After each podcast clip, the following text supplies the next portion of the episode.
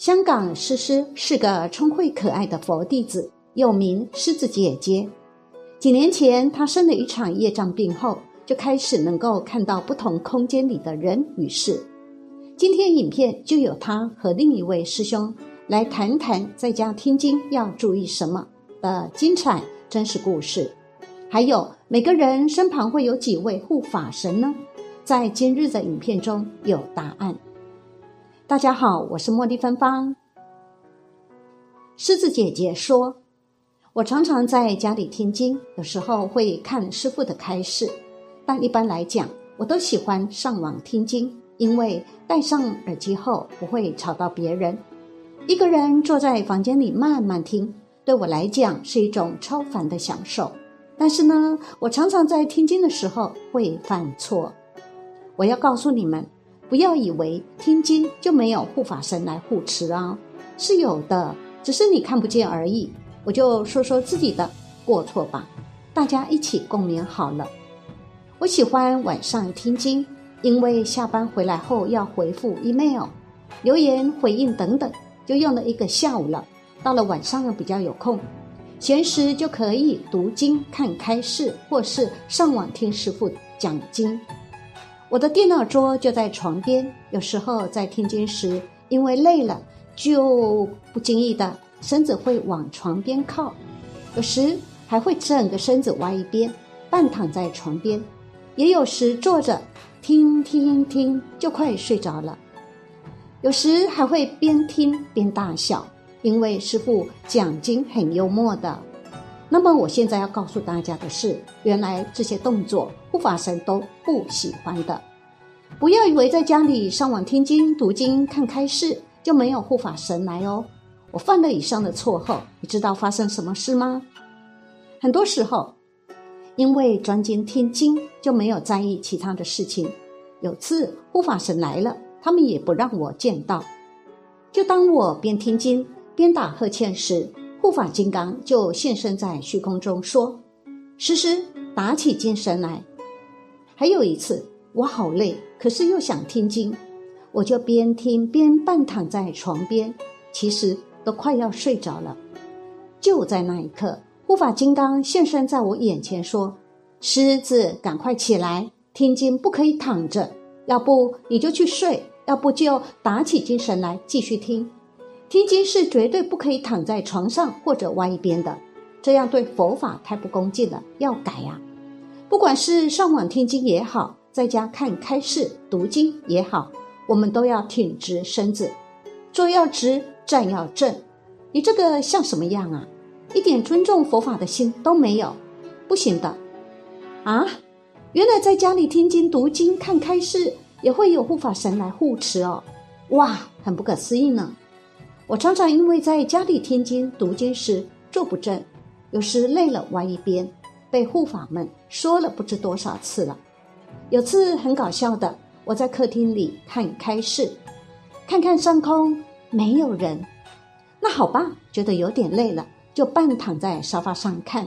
结果躺下大概三秒钟左右吧，就有个声音在我耳边大声的说：“冷言师，你又犯鸵鸟病了哈！”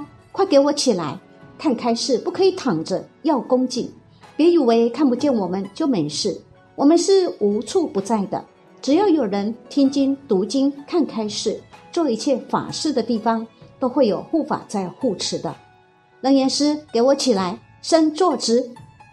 哇，我的妈呀！我的乌妈妈呀！被这么一骂，整个人都跳起来了。明明看上面是没有人的呀，他们什么时候跑出来的呢？哇塞，真是恐怖啊！所以啊，不要做亏心事。举头三尺有神明，真的一点都没错。护法神说，只要有人读经、看开示、听经，只要是做一切法事，包括放生、庙里的法会，一切种种佛事的地方，都一定会有护法金刚来护持的。所以佛经里讲的一点都没错。只要是做佛事，不管在哪里。所有诸天护法善神都会来护持你哦。以下是另一位师兄的真实故事。这是七月九日晚上发生的真实的事。我以前都是在网上看佛法，一些感应什么的，我也通常不会写出来。今天注册了账号，希望可以劝化更多的人，也是鞭策自己。昨晚我用耳机在听佛乐，那是半夜凌晨了吧？我在写公司的东西。我是在上海租房子，母亲刚好也在。我们在屋里供了观音菩萨。我坐在床头，电脑放在床头桌子上，写东西，听佛乐。母亲躺在床上睡觉。现在天很热，没开空调。我有点感冒，所以电风扇当时也没开。母亲穿着很短吊带裙，没盖毯子，就那么躺着在睡。凌晨一点多吧，我忘记看时间了，反正是凌晨了。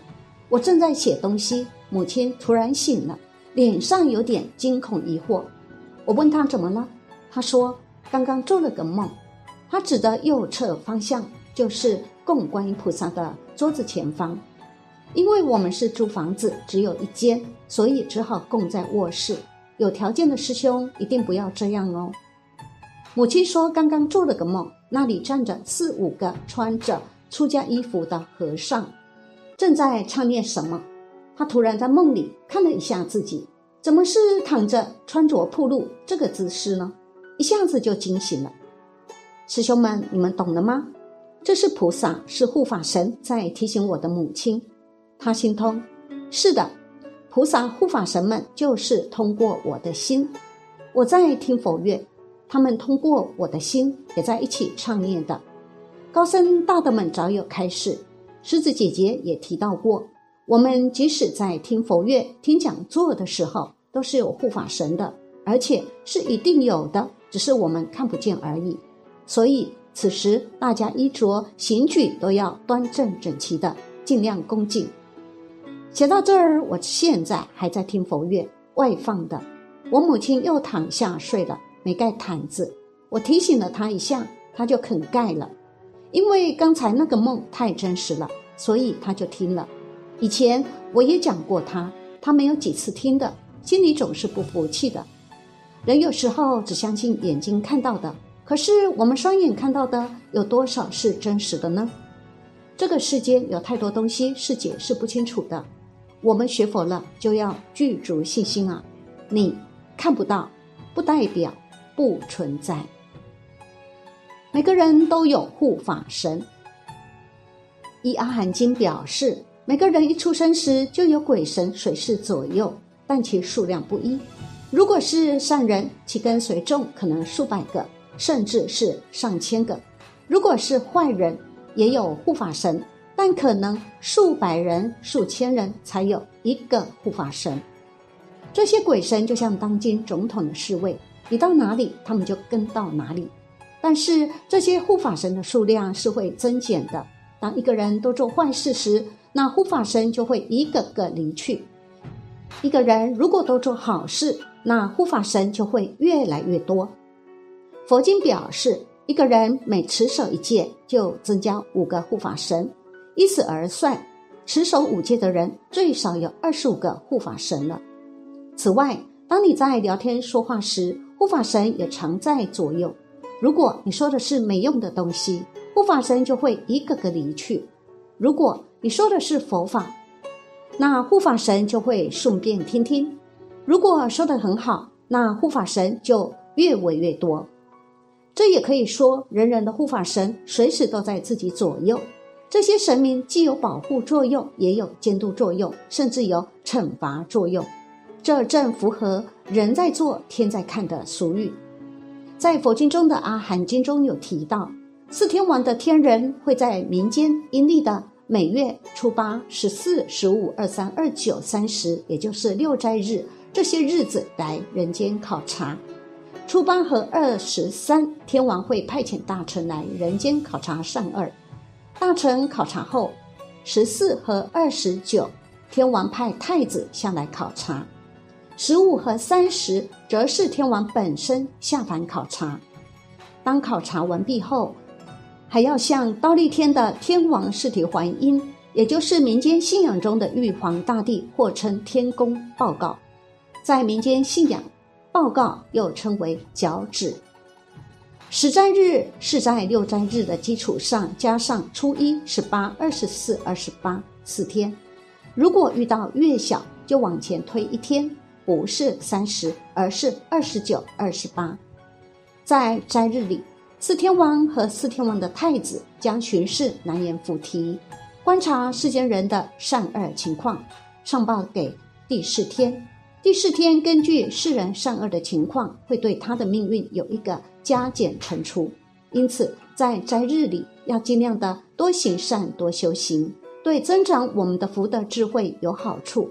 这就是为什么若无法平日即吃素的人，至少也要在十斋日的其中两天（初一、十五）吃素不伤身的原因之一了。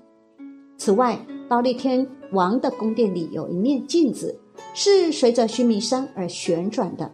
到了一年的三个斋月。正月、五月、九月的时候，这面镜子正好对着我们南阎浮提。南阎浮提众生的一举一动都在镜子当中清楚明白的显现出来。所以在这三斋月里，要吃长素，做种种的功德。祖师大德也开始，就是如果在家过夫妻生活，尽可能的避开这些斋日和斋月为好。所以记住这些日子是有必要的。